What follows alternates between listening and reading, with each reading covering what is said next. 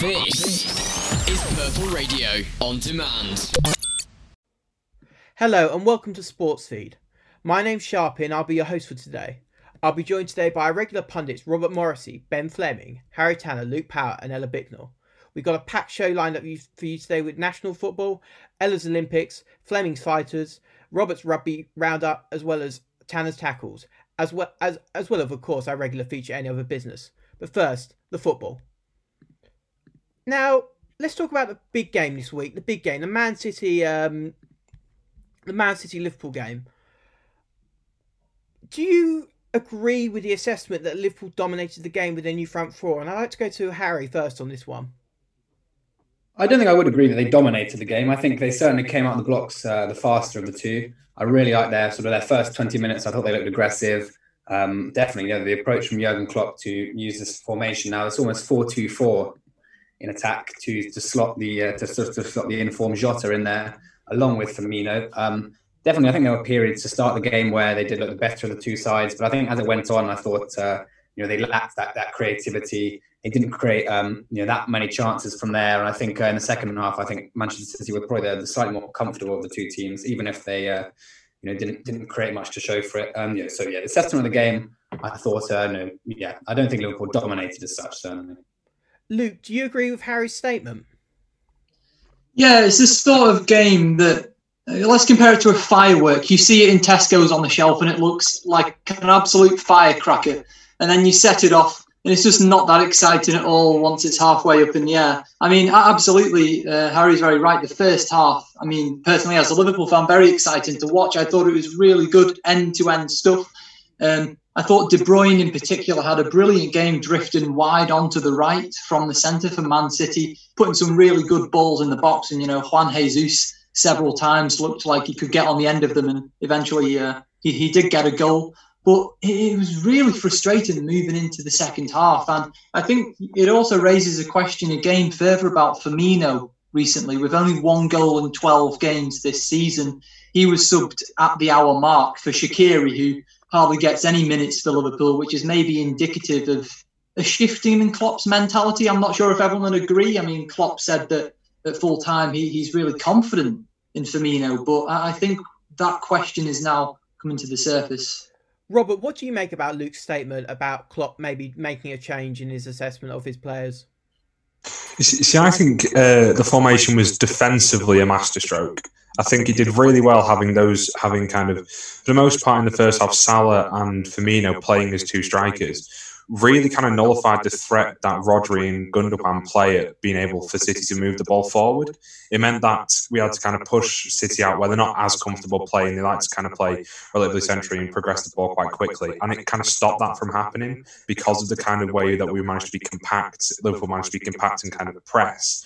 But I do think that's what it is. I think Firmino's always been used as that kind of like a, Uh, a kind of sometimes a cop out answer that he doesn't score, but kind of like a defensive forward, and that's what he's really built around that kind of pressing system. And it worked brilliantly in this game. However, I do think he needs to be scoring more goals. And as Luke said as well, though, I think especially in the second half, it was kind of an undoing because having those four there, we really lacked creativity in the midfield with just having Wijnaldum and Henderson there. Even though I thought they both had very good games, there needs to kind of be creativity there. So I think he was trying to get Jota in there, and defensively it worked really well, especially in the first half. But going forward, when we weren't being able to kind of hit on the counter and play those balls over and hope for City defenders to make a mistake, it was a bit of an issue. So Robert, who would you have instead of uh, instead of uh, Firmino in that number ten role? Who would you want to have in that position? See, I'd play. Um, See, I think I just play a front three at the moment, given form of Mane, Jota, and Salah, but have it so that they can have that fluidity in attack so that they can change positions mid game because all three of them can play through the centre and all three of them can play out wide. I think it's once you have a midfield where you've got a bit more creativity, once Thiago's back, especially, you know. And I think if we have Thiago back and Fabinho can actually play midfield as opposed to centre back, if Matip's still fit, you have enough creativity there to play this really quite high attacking, very attack oriented attack instead of a playmaking one, which is what Firmino plays. You can just have three attackers play, which is what I think I'd rather see at the moment. The score, Ben, the score ended at 1 1. Do you think that Man City deserved the point, and did their go, goal go against a run of play? Yeah, I think I think it was a I think it was a fair result in the end. Um, I think one more was pretty fair. You know, we said City, um, Liverpool came out the blocks.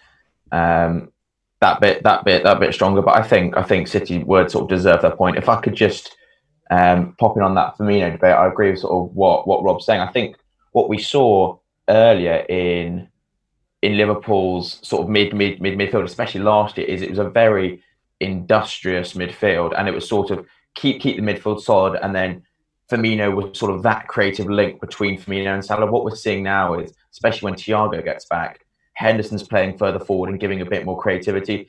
Is that Firmino doesn't need to be that link anymore, and in fact, what what what, what you need out of Firmino is him to score the goals. And as as as Luke said, one one goal in his last twelve games. I think he's certainly not doing that. Um, so yeah, I think it's an interesting one. Um, the game as a whole, I think, yeah, pretty pretty uneventful. I think it's still two teams that are um, coming up to full match fitness after after the sort of delayed delayed um, end of last season, missing missing a few key key key pairs, and also two sides that sort of don't want to lose. Normally in these in these games, you see them sort of going gun ho at each other, but I think both both of these these these sides are sort of happy to play sort of cautious and conservative and just you know, settle for not losing rather than necessarily going out and trying to win.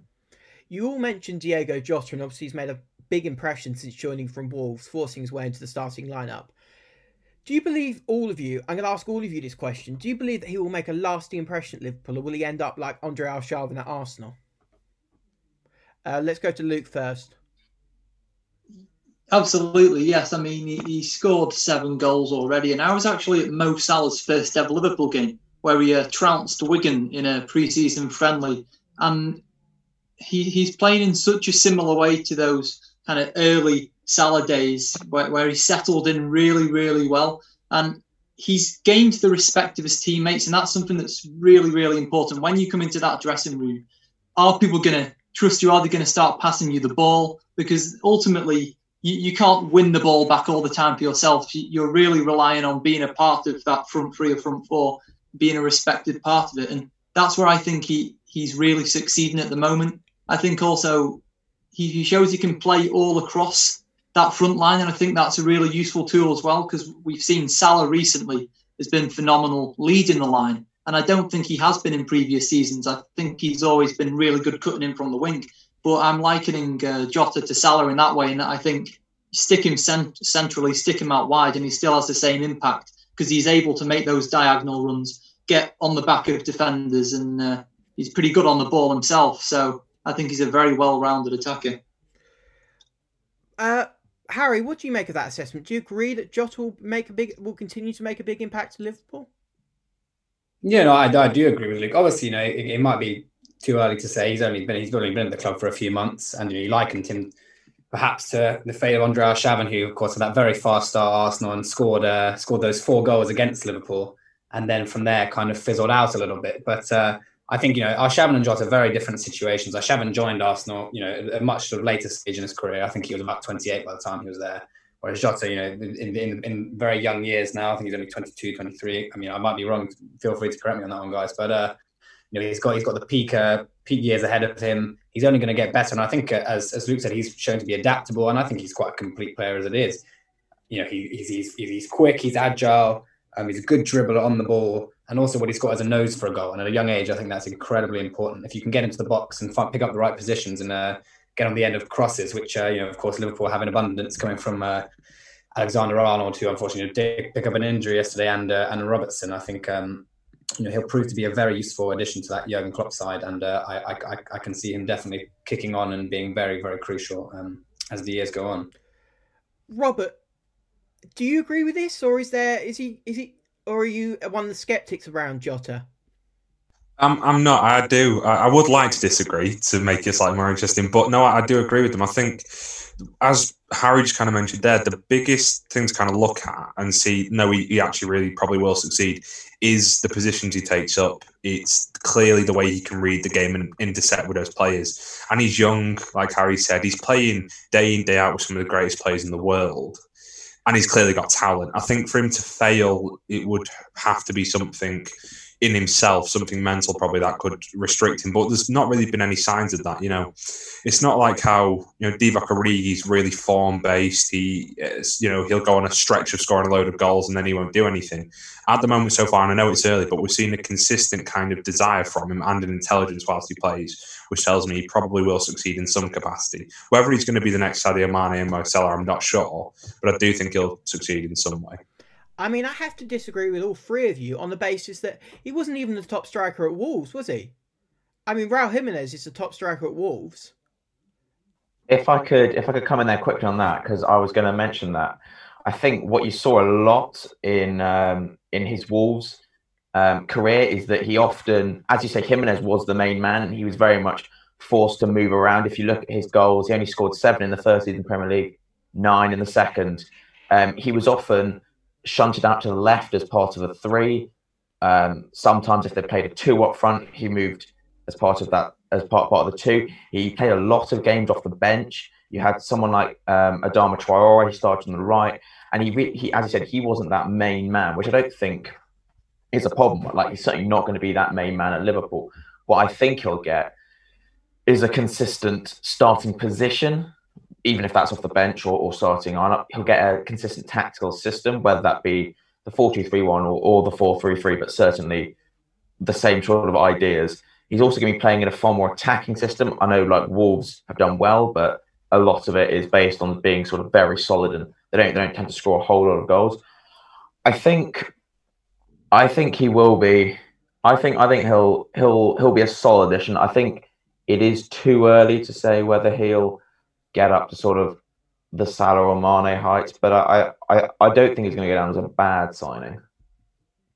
Okay, let's now talk about the moment I've been dreading since yesterday the Arsenal Aston Villa result. How can Arsenal go from beating Man United one week to losing to a side like Villa playing exactly the same team as they did? I mean, I just don't get it. It confounds belief. I mean, Luke, what's your take on this?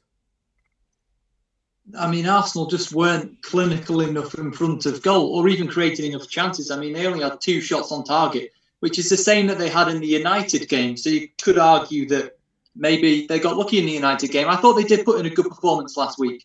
And of course, they, they got the big win against Molde in midweek. But I mean, what we've seen against Aston Villa is really disappointing.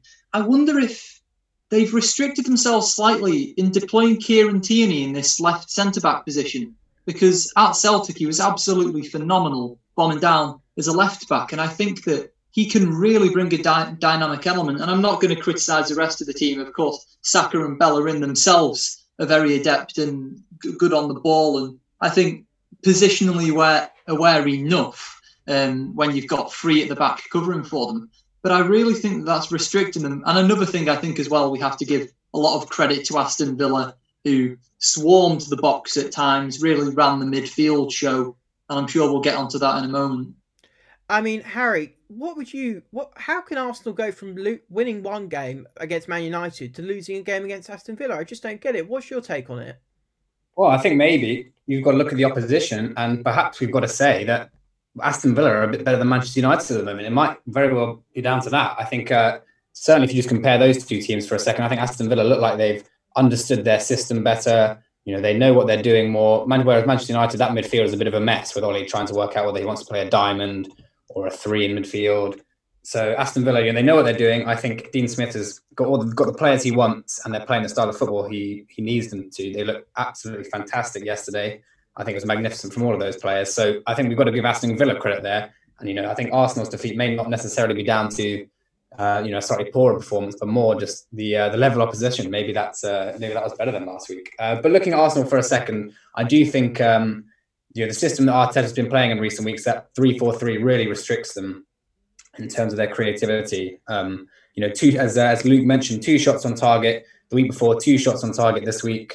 You're not going to score any goals in this if in this league if you're going to be playing football like that. And I think uh, you know the midfield two of Partey and Elneny, you know, they're very industrious and combative you know, they're not going to be finding that killer ball that Mesut Ozil might have done had he been in the squad. Been in the squad. Um, and even off the bench, I think Dani Ceballos is slightly mistaken for a creative player. I think he's a fantastic uh, dribbler on the ball. But if you look at his key passes over the years, he's not someone who necessarily is going to uh, create chance after chance. I think that system that Arsenal are playing, there's just too much uh, based on Aubameyang at the moment. they're asking him to do far too much. Um, I know he scored a goal against Fulham on the first day of the season where he got it on his left, on the, on the left hand side, cut inside, and put in the right top hand right corner. But I think uh, that's all they can ask from him at the moment. There's no one playing the ball in behind to him. He's not, you know, that was the first game I think uh, he's ever not had a shot for Arsenal um, last uh, last last night. So I think uh, that proves that they're not feeding him the ball enough in good positions. And uh, I think for Arsenal to make any strides forward, they're definitely going to have to work out a system that gives them the balance, um, you know, defensively, but also allows them to create some chances. Robert, Harry mentions the uh, Aubameyang's uh, form and his uh, struggle against uh, Aston Villa. Do you would you agree with him that his his downturning fortunes is due to the lack of creativity at Arsenal?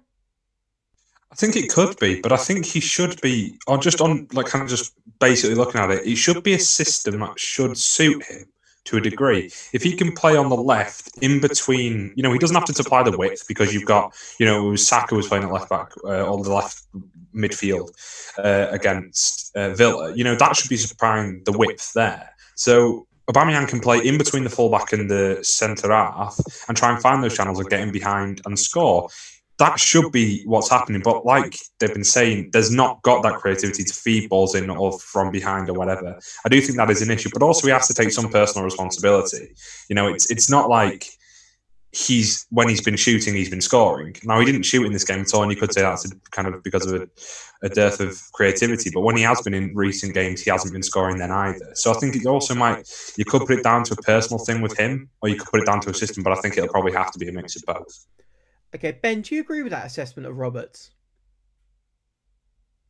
Yeah, it's uh, it's an interesting one from Aubameyang. I think he he has, you know, we mentioned, well, Robert mentioned that width that Saka provides. I think for me, he's sitting far too far out on the left. If you think of Mane and Salah, the way they're sort of wingers, you know, wingers in terms of how they appear on the team sheet, but they sit so narrow on the pitch and and I think he's really got to sit narrow, much much like Rashford. The start of this season was playing really out wide and has sort of moved further inside. I think that's where you see him doing his best work. I think also there's so there's such a one-dimensional um, element to their play in that it's just get the ball. It's either it's either Willian to cross it to Bamyang or it goes straight to Bamyang. And people are just re- the team's just realizing that people are just you know too getting getting two people to mark Aubameyang, taking him out of the game, and you know when he's when he's he's not really got that sort of dribbling ability of a Mane or a sad sort of beta man. Um, so I think I think really Arsenal sort of plan to get the best out of Aubameyang has largely been found out. Um, so it's a really it's a really weird one for Arteta. I think I agree with Harry's point about um, Elneny and and Partey, I think that's far too negative, even against an Aston Villa side that has, that has looked you know, great at the start of the season. But yeah, I think there's there's certainly need to return to the drawing board for Arteta because at the minute they're really not creating enough chances. Yeah, I mean, I have to agree with you. I feel that Arsenal just aren't creating the chances, and if you're not creating the chances, you're not going to score the goals. Um, let's talk about Villa though. What a season they're having. Do we think they've got one of the most underrated midfields in the Premier League? Uh, Luke, let's go to you. I mean, are they underrated anymore? Because they, they've really hit the ground running. And I think people have realised now, especially Jack Grealish. I mean, there's been so much talking about him, but Ross Barkley seems to be a transformed man because in recent years he's been, I would say, by and large, quite disappointing. Where he's all, always verged on having a lot of talent, but since his breakthrough at Everton, he's never really realised it. But I think finally he's working really well as a focal point in a team where they absolutely value him. He's no longer a, a fish in a, a, big pond. He's in a bit of a smaller pond at Villa at the moment, and they're all playing for each other. And it's probably not something that we saw last season with Aston Villa. They they brought in a lot of imports who probably didn't adjust as well as they should, and they didn't have a coherent way of playing. But I think we really see now front to back what a solid core that is with Mings. You've got McGinn, you know, they, they, transition really well. Mings, I think, is really good ball playing centre back and picking him out. He progresses forward. You've got Barkley, Grealish, and just to top it off, finally a striker who can actually score for Aston Villa in Ollie Watkins. I mean, 26 goals last season, and he was first to every ball, and I think that's something that has really characterised their performance this season. Because I mean, they're not great at retaining possession or anything. They they have among the lowest possession stats in the league. But what Aston Villa can do is fight for every ball, and it sounds very basic. But yesterday, when they put their crosses in the box, they were beating the Arsenal defenders to it and getting room for themselves. So I think they just do a lot of the basic things really, really well. Harry, do you agree with Luke that the Aston Villa team uh, midfield is now no, no now longer no longer underrated? I think they're certainly trending in that direction. Definitely, um, I think it might take a few more of those performances for us to really start looking at them, you know, among some of the best in the uh, in the division. But uh, definitely, you know, if you if you beat uh, Liverpool seven two and then Arsenal three, that's not to be uh, not to be sniffed at at all. I think I really like the balance they have in their mid, mid midfield at the moment. I think it's interesting. They're playing with a 4-2-3-1, which you know four or five years ago, but now we're looking at you know the Klopp and the Guardiola teams, which are definitely more of a 4-3-3. And I think lots of other teams, Lampard's team, have now adopted that at Chelsea, and I think Ollie has certainly tried to play it at a time Manchester United. So I think that's quite interesting to see that more. Well, I say throwback style, you know, certainly uh, not that that old, but definitely there's good with McGinn and Douglas Luiz is playing a kind of double pivot role. Um, you know, I thought they were both magnificent yesterday. Um, and then on top of that, you do have the creativity from Barkley and Grealish, and I think Trezeguet is a is a hard worker as well. And I think uh, he's certainly doing a decent job on the on the right hand side as well. But definitely, they play with great purpose, great pace as well. We saw time and time again they were running at the Arsenal defence, and they had no idea what to do with it. They were very direct with their runs, um, and there was just a nice link up. You know, and Grealish have gelled very quickly, fantastic understanding with each other. Um, you know, there were lots of one twos between them yesterday, um, and all of them can pick a pass as well. Um, you know, there was I think it was the uh, the first Watkins goal, beautiful pass. I think it was by Douglas Luiz. You know, diagonal ball, Barkley first time volley, and then a Watkins header. Um, if you know if they can keep playing football like that, I'd certainly agree with Luke. They'll be uh, they won't be underrated for much longer if they are anymore. Ben, Harry, and Luke both mentioned Ollie Watkins. Do you think he's one of the signings of the summer? Yeah, well, I mean, I, I certainly got a lot of um, time to see him last season. Uh, my team were in the championships here. It's, it's a weird one because he's um, obviously they had Neal Maupay at Brentford for a couple of seasons, who played up front, and Ollie Watkins largely spent a lot of his time on the left or the right wing. It was only really last season that he truly became this sort of out and out striker. Uh, in terms of value for money, as best signing, I think I think it's difficult to look past him at this stage. I mean, 23 million. I think a lot of people scoffed at that at the start of the season. Know, he, this this really was, or his last season in the championship really was his first season where he really everything came together and he was that main man. But I think, especially in terms of if you're looking at how it's improved a team, I don't think there's any signing that has improved a team as much as Watkins. I you know they had Wesley, who who, who for the first six months was serviceable, um, and then they had Samatta after Wesley injured his ACL, who was a uh, well, I think I think Villa fans would, would largely forget him. I think I think their their official statement on their website when when they sold him was about two lines. Um, and I think that basically says about what we need to know on his contribution. But I think Watkins has really upgraded them more than any other signing has. He gives him gives him that, that link. His hold up play is underrated, that athleticism to go into those channels and to allow Barkley and, and, and, Trezeguet and Grealish to get inside. I think it's a great signing. Moving on to Chelsea, they beat Sheffield United 4 1 in a comprehensive performance by the West London side. However, I'm still convinced unconvinced by Lampard as a manager. What do you think, Robert? Yeah, uh, I can see why you would be. I uh, Lampard at the moment kind of reminds me a bit of Ancelotti. He has kind of good players, and he's playing them in the way that they kind of it kind of fits them. And it's a system that's I it's that thing. I don't even know if you can really call it a system, or he's just got good players playing all right you know, and I think I think that is going well. They're, they're winning. They have a very good team. You know, Timo Werner is a really good player. Kai Havertz is starting to get more in there. They've got a brilliant team and it's playing well. However, he doesn't kind of have that systemic kind of plan like a you kind of think of the top managers in the Prem like Guardiola or Klopp or Bielsa. But uh, I, I don't think he needs to do that either to be a great manager. Mourinho does have a very good system, but it's nowhere near the kind of almost philosophical levels of, of the other managers where they've really thought about how they want to play. So I'm not sure because I think motivation wise, I reckon he's probably a very good manager. You know, he's a kind of he wasn't the actual captain of Chelsea, but definitely a leader for for a decade. and I think he kind of has that. You know, he is a superstar and a modern superstar that all the players are going to know, so they'll have that respect. So, in a way, motivating, I reckon, he'll be very good at that. When it comes to his tactical nous, I'm not too sure, but I'm also not sure whether he needs to because he's got a backroom staff for that as well. Uh, Harry, do you agree with Robert's assessment of uh, Frank Lampard? I can understand why people will be unconvinced, and you know I'm a massive Chelsea fan myself, and I think there's certainly a long way to go. But you know we must not forget this is only Frank Lampard's third full season in management. He had one season at Derby, he had one season last year for Chelsea, and then this is the next one. So he's extremely inexperienced. He's practically learning on the job, really. While someone like Arteta, who's at Arsenal, and there'll be definite comparisons between the two, has had time to grow and mould himself as a manager under Guardiola or or someone like Ole Gunnar Solskjaer, who again another point of comparison being a, another former player playing now managing you know the club that they made their name at.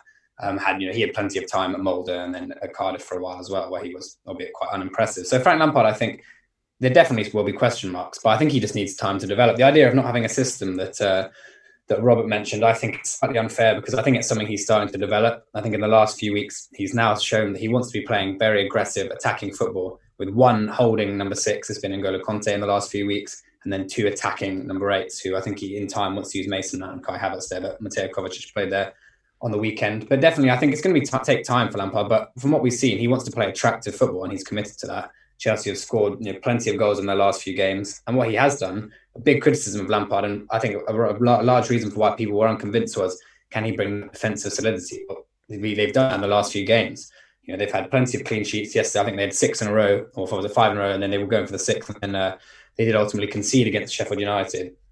But you know, it's something that Chelsea have worked on, and Frank Lampard has started to answer these questions that are being asked of him. I think uh, what Lampard has over nearly every manager at the moment, it seems, is this kind of pull. You know, Robert mentioned what a great, uh, what a legend he is. You know, every every player that Chelsea signed this summer, you know, attributed that largely to wanting to play under Frank Lampard. He was someone that they looked up to when they were a youngster um, and you know why why wouldn't you want to play for one of the greatest midfielders uh, of all time, perhaps? So I think definitely there, there, are questions to be answered, but I think so far Frank Lampard has passed with flying colours. Last season he had a transfer ban and he still Chelsea in the top four at Derby. You know he did a pretty solid job. He didn't do too much wrong. Um, I think the biggest question I'll I'll, I'll just leave uh, for everyone else back to answer is you know he's had he's been in two finals. He was in the player final at Derby and the FA Cup final last year. He, he lost both of the, both of those games. So perhaps the idea of developing tactical nous. So I'll, ask, I'll pose that to everyone whether that's uh, maybe what people aren't convinced about at the moment. Luke, what do you make of uh, Harry's comments about tactical nous and Lampard? I mean, very, very tricky, I think, because I, I, do agree that he hasn't developed a, a, tactical philosophy, but he's also taken this mishmash of young players throughout his career and managed to transform them into really, really worthy talents. Mason Mount, uh, Fikayo Tomori, that absolutely shone. Uh, Pulisic, Tammy Abraham, Reece James has emerged in the right back position. So I think it's really unfair. He, has been relying on this core of younger players, and that's something that's so un Chelsea esque that those Stamford Bridge faithful have been pining for for years for all of the youth competitions that they win to not promote any of their academy graduates into the team. So I think what we will see is whatever this philosophy will be, I think Harry's right. It's looking to be more and more attacking. We're going to see that really emerge because these are going to be younger players who've spent some time together in the youth system, who know each other, who have some sort of telepathic connection that you do get when you play with somebody for a number of years. And I think we will begin to see that emerge. I think he's had two good seasons in management so far, going into the championship with Derby County. People say, oh, they should be in the playoffs every year. They should be getting promoted. There are absolutely no guarantees in the Championship or in any league. But in the Championship, you can get Sunderland looking like they're going to be the strongest team in the league and come last. So I think he did really well at Derby last season, as Harry said, with, with the uh, transfer ban, done phenomenally well. And I think he's been quite decisive in replacing Kepa with Edouard Mendy, who I hadn't really seen a lot of before he came to Chelsea, but one goal conceded in the last six games, I think speaks for itself that they now have sorted out, hopefully for them, this goalkeeping issue that they have. And they, they have that trust between the centre backs and the goalkeeper. And when you've established that trust, then you can start thinking about playing out from the back. Then you can start moving into the attacking positions more. So I think there will be positive things to come for Chelsea. Let's move on to their opposition that they faced, Sheffield United. Sheffield United look like they're lacking inspiration. Do you, Robert, do you think they will go down? Short answer, yes. Long answer, yes. I, I, I, I don't really think there's much they can do. Like you said, they do seem to be lacking inspiration. I think tactically last season they were this weird kind of revelation of are oh, they playing overlapping centre backs. It's all quite entertaining, you know. But they were solid. That was kind of the, the core of the team was a defensive solidity and a real fighting uh, kind of dogged spirit. And they seem to have lost that. Definitely lost the defensive solidity. They've not looked solid all season the system just doesn't seem to be working as much anymore. And I don't think the motivation's really there. So at the moment, given their current performances, I don't see a way of them not coming bottom, to be honest. Does anyone agree with uh, Robert's assessment or do you, does anyone disagree? Yeah, I disagree in that I don't think they'll come bottom. I think I think I, th- I think I think I've seen nothing in Fulham and West Brom to suggest that they won't be scrapping it out for 20th and 19th. Um, Sheffield United, I think they could still stay up. I will admit, I'm. I, I did, I did, I did think they'd be all like fine this season. I thought maybe sort of like 12th to 15th. Um, I do think it's going to be a lot more difficult. But you've got Brewster starting to come into that team. I do think the point about that sort of not that sort of tactical novelty wearing off. Um, but I think they have been unlucky in some games. Uh, I think I think they might just about scrape through, but I'm not confident. The last game I want to talk about is Leicester Wolves. Leicester won to go top of the Premier League. Do you think they can go all the way like they did previously? Luke. Am I going to end up presenting match the day in my underwear? Um,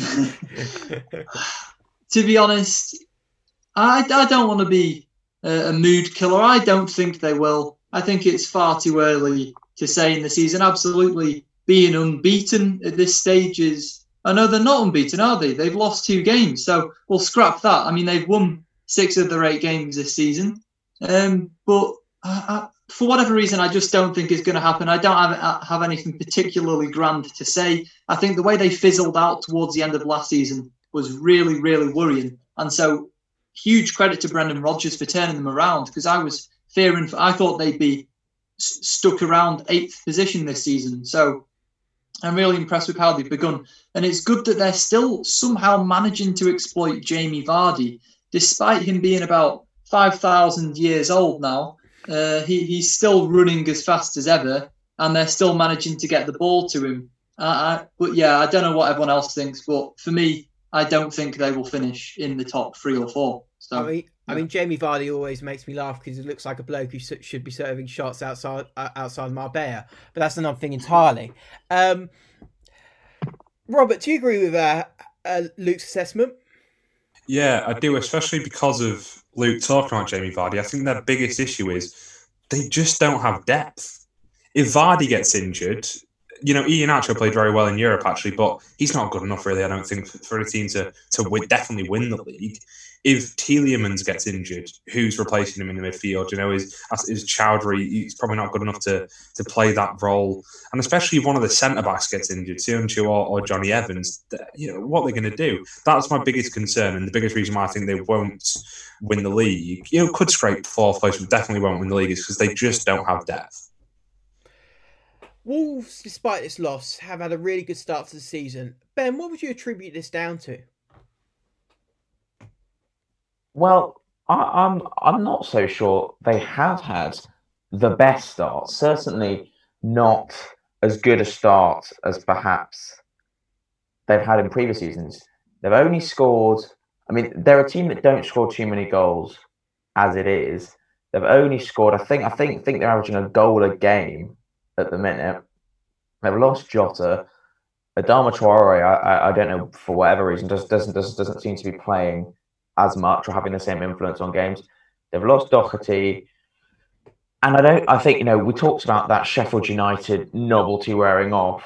I don't think that's quite the same with Wolves, and they're still in a in a very good position, you know, in the table. But I don't think they will get European football. I think from what I've seen from Southampton, from what I've seen from Leicester, I think those teams are looking more attackingly fluent. I think you're what, what you're always going to see from Wolves, and especially under um, Santos, is very well drilled defensively, and they're not they're not going to ship many goals. You know, they only let in one against Leicester, albeit Bod did miss a penalty. But I think the uh, the loss of Jota, the loss of Doherty, and and I think teams are starting to to figure out ways to get at them a bit more. I, I think I don't I don't think it's going to be as good a season um, for them as they've had the previous two seasons, even if they have started, you know, well enough. Harry, do you agree with Ben's assessment that they've started? They haven't started that well at all. No, no, no. I, I completely disagree with that. Actually, I think as surprising as it may sound, I think before yesterday's game, it had actually been Wolves' best start to a Premier League season. So, um, you know, in their last three three campaigns, which since they've been promoted from the Championship. So, as, I think as often, I think that surprised me when I heard that. Certainly, I think you know, for as good as their teams have been, they've actually not been the best starters to a season. They've got better as it has gone on. So, I think that's quite a promising sign for them, and I'd attribute that largely down to, to you know, the experience of having played with each other in the same system for you know for quite a long time now. They've recruited very well, and they've also they've held on to some of their best players as well. I know Jota has now gone to uh, to Liverpool, but you know despite interest from Real Madrid and Arsenal and Manchester United, Raul Jimenez is still leading the line for them. Adama Traore is still there, and we mentioned that he's not playing as much. I think he's still always an impact player off the bench. And also just looking at their defence, Willy Boly and Conor Coady, and they've now added Max Kilman, um, you know, a youngster into those ranks. And I think having played that system, they're more experienced. They play with each other for a number of years. Ruben Neves is still there in the middle of the parks now. I think he's an extremely underrated player. Um, and I think, you know, Nuno is just going to get better and better as a manager. Um, so that's definitely, I think, my, my reason behind that. And I think as the season goes on, I think they will be one to watch. I mean, I don't know if they will get into the top four, but I think they'll still be there and thereabouts. Um, you know, they're defensively solid, which is more than quite a lot of teams in this division can say. Um, I think scoring goals, like you know, like quite a few teams though, is, is going to be their problem. But if you've got a, man like Raul Jimenez who only needs a couple of chances to uh, to get on the score sheet, I think uh, I think they'll be all right. And on that note, that finishes Sports Feed's football roundup. Thank you, everyone. I'm now going to be joined uh, by Robert for Robert's Rugby Roundup, our renowned rugby expert. And Robert, let's start off with Australia.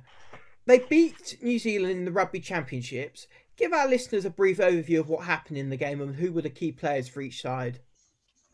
Yeah, it was a really exciting game, quite shocking. You know, um, Australia had been beaten, I can't remember what it was, 42 5 just a week before, which was the biggest ever defeat to New Zealand and led to a um, 18 year 18 year loss of the Bledisloe Cup. So it was quite shocking. And this game was plagued by ill discipline, really.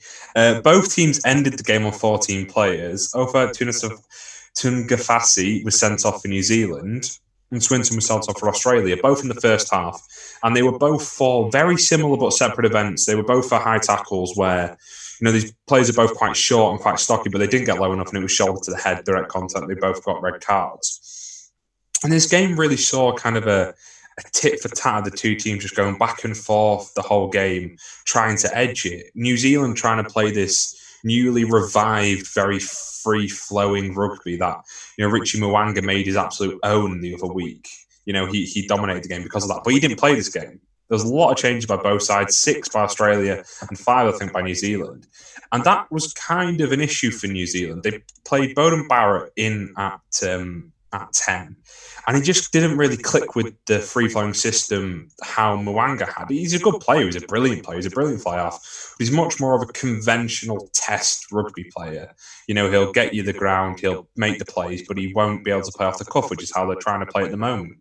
So the game kind of went like that. Both teams' tries were very good. Rieko Ioane got over as a response to Australia's first try when they scored. And, and all of the tries were really, really good. but it was actually Australia just taking the points when they were on offer that won them the game. You know, they scored four penalties, and that was due in large part because New Zealand were very ill disciplined in this game, and that's what won it for them. It was that just taking the points whilst they were on offer, whilst New Zealand used it as a chance to kick to touch and try and take penalties, take the lineouts and try and score tries because that's his new philosophy. Now, Jordie Barrett played very well played very the brother Beauden Barrett played very well for New Zealand um, on the at fullback. So he was probably New Zealand's key player. But I do think they stifled with creativity time because Richie Mo'unga didn't play like he did the week before and played incredibly well. But for Australia, it was weirdly all about uh. He was actually got a yellow card um, in the second half because he had his feet off uh, the ground whilst he was contesting in the ruck, which is illegal. And he got a yellow card for slowing the game down as New Zealand were breaking quite quickly. But he played really well on the wing, was kind of a nuisance all game. And it was his hit at the very end, right on the buzzer, pretty much, that led to Australia winning the game. Effectively, New Zealand had just scored. There were two minutes to go. They had the ball in around their 22, and Koroibete just smacked Jordie Barrett and caused him to knock it on they get a scrum and then they kick the ball out after that for the full time. So he was probably the key man, pretty much just because of that, just because of that error. But yeah, it was a really fascinating game, really intriguing game, especially given what we'd seen the week before. And you yeah, yeah. You mentioned Beauden Barrett. Where would you play him then? Is he not good enough to fit in this New Zealand side? No, yeah, I think he plays at fullback. I think he dislodges his brother. You could play Jordie Barrett on the wing potentially, even though I, I think you've got you've got New Zealand have better wingers. But I think he does better there when he doesn't have to control the game and he can run those lines from deep. He can use the boot as well from from a from a further back position. And you have I've been really impressed by Richie Mo'unga. I think he was really underutilized in the World Cup because New Zealand wanted to play this kind of test. You know, traditional test rugby, which is actually weirdly how Australia won this game. But New Zealand wanted to play that in the World Cup, and it just didn't suit the core of all black players. And that's the issue with Beauden Barrett playing there. But I think you have to play him at fullback, and I think at fullback he does a much more of an impact on the game. Do we think that Australia can challenge the All Blacks in future games, or was this a one-off special performance? It's not going to happen. It's once in a blue moon sort of thing. It doesn't have to be a once in a blue moon thing, but I think it probably will be. They, like I just mentioned, then kind of in third Australia are trying to play kind of quite a traditional test rugby kind of way, take the points when it's on offer, kick a fair bit, try and use your forward to dominate. And it worked. It did. But and it's kind of the way South Africa just won the World Cup. That it was that simple, down to basics. We will bully you and then we will take the points. But Australia don't have the capacity to do that really for a long time. You know, especially if they were to come up against an England, I think they'd really struggle and they'd be undone. This New Zealand side, yeah, they didn't play their best, yet they still almost beat them. This was two, there were two points in it, and if New Zealand kick all their kicks, you know, which they should do, they draw. You know, it was only because of a missed kick by Jordie Barrett that it actually ended up an, an Australia win. So yeah, I think especially the, the biggest issue is at fly half. They don't have a world class fly half, and if you really want to compete, you've got to have one. And New Zealand have a, even though I've just kind of slated Beauden Barrett a bit, New Zealand have several world class fly halves. I don't think Australia has one. All of this comes after news that the All Blacks are up for, in quotes, up for sale. If Southern Hemisphere sides like New Zealand are struggling despite recovering best from COVID 19, then what will the impact of COVID 19 be on the Northern Hemisphere sides? Yeah, it's a it's a really weird one because as, as you said, they are recovering better from it society wide, but sport isn't. You know, we've kind of in the Northern Hemisphere kind of prioritized sport, made sure it's a thing that we will continue doing no matter what because of COVID 19. Whereas Australia, New Zealand, and South Africa completely shut down, It completely shut down all sports. And I think that the biggest issue for the Southern Hemisphere was their club rugby is tied to other nations for the most part. You know, it's the Super Rugby. So they really struggle to get that kicking. Well, I know in the Northern Hemisphere we have it in the um, in the Pro 14, but they managed to get that going. And I think it will have an impact on Northern Hemisphere teams. But what a lot of Northern Hemisphere teams have, which the um, Southern Hemisphere don't, is that the players are owned and contracted to clubs, whilst in the Southern Hemisphere they're contracted to international or national unions, which means that when you're not playing for your club, you're getting paid by the union. Whereas, and I think Ireland do it, and Wales were moving in that direction in the Northern Hemisphere. And there's a lot of reasons why you would do that. A lot of it's to do with trying to make the national team as best as possible. You have more control over your players. You don't have to let them play club rugby. You can have them for more time nationally. But when it comes to this kind of issue and the financial impact on the unions, England England's rugby union doesn't have to pay the players. The clubs have to. So they're not kind of they've not kind of got that windfall of money just pouring out with no revenue coming in you know, the, the, the RFU will be making losses, but it'll also, but it won't be anywhere near what the um, the Southern Hemisphere ones are because they're all union based contracts. centralised contracts. But it will be a bigger concern for Ireland and for Wales, who I believe have central contracts. It'll be a bigger issue for them. However, you do have the fact that the Northern Hemisphere has played the Six Nations, which will get some money, and even though there isn't the stadium tickets, and the Autumn Nations Cup, which should bring some needed funds in as well. You mentioned the Autumn Nations Cup. Now, have the Northern Hemisphere sides just come up with a new way of making TV money through this? What's your take on it, Robert? Yeah, that's exactly it. Yeah, I, th- I completely think it is just a way for them to make money. I mean, it's it's a reaction a lot of the time to COVID nineteen, but I do think it's a it's a way to get money, and that that's not the worst thing in the world because at the end of the day, it is also expanding international rugby and getting some of the tier two boys to play with the tier one boys, which is what I think a lot of rugby fans have been asking for for a while. And if you're quite an optimistic rugby fan, you, you might look at this and say, "Oh yeah, no, they're, they're bringing people they're bringing people into the fold. That's really nice." But I think it's really disingenuous. I think for one, Georgia are in it. The only reason Georgia are in it is because Japan had to withdraw, even though Georgia is two places higher ranked than Italy internationally who were involved because they're in the Six Nations. To me, that doesn't make sense. Georgia were clearly an afterthought, and I think that's quite poor. Because I think they should be in there. There should be a drive by World Rugby, by Mr. Beaumont, to get the tier two nations playing more with the tier one nations to try and expand international rugby.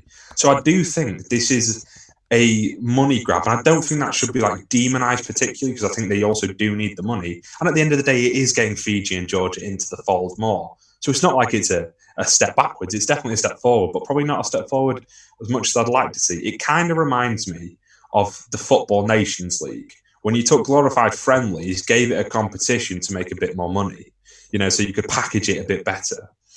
Uh, what my biggest fear for the Autumn Nations Cup is if it continues on, which obviously it might not, it might do, we're not too sure how it's going to run, is its impact on Test rugby. I think Test rugby is brilliant I think touring is brilliant. I think it's a unique quality that rugby and cricket have, and I think it's amazing. What I'd rather see is because I'd love to see the international game expand because there are nations there that are really rugby mad but are just not being given the chance. So instead of a Nations Cup, what I'd love to see is rotating tours. So say you have one team goes to the Pacific Islands, one goes to Australia, New Zealand, one goes to the Americas, one to Europe, one to Africa, one to Asia, and you rotate every year who goes out of the Six Nations. That's something I'd love to see more. So you can actually see proper games between tier one and tier two nations instead of just cherry picking two tier two nations to then play with the Six Nations. Yeah, I think the sad thing is, is that it will continue after COVID nineteen is eventually over because the fact it will bring in money, and I think they will yeah, just definitely. be I think they will just essentially pick the uh, drop Georgia when Japan is ready to return to the rugby fold. Yeah, I, it'll be really hard for them to drop them. Though. I don't know, especially if Georgia can make a bit of an impact. That's what we could kind of hope for is that they will do that. And I don't know if maybe they mold it a bit more. You know, if they try and expand it slightly to ten teams, maybe, and try and work out a competition that way. But I'm really not sure. Hopefully, they can do something to get more people involved. But I, I, I kind of share your pessimism, to be honest. Eddie Jones said on Sunday, Saturday, that he wants young players to show desperation in wanting to be picked for England. Which young players has he got lined up to be selected in the Autumn Nations Cup?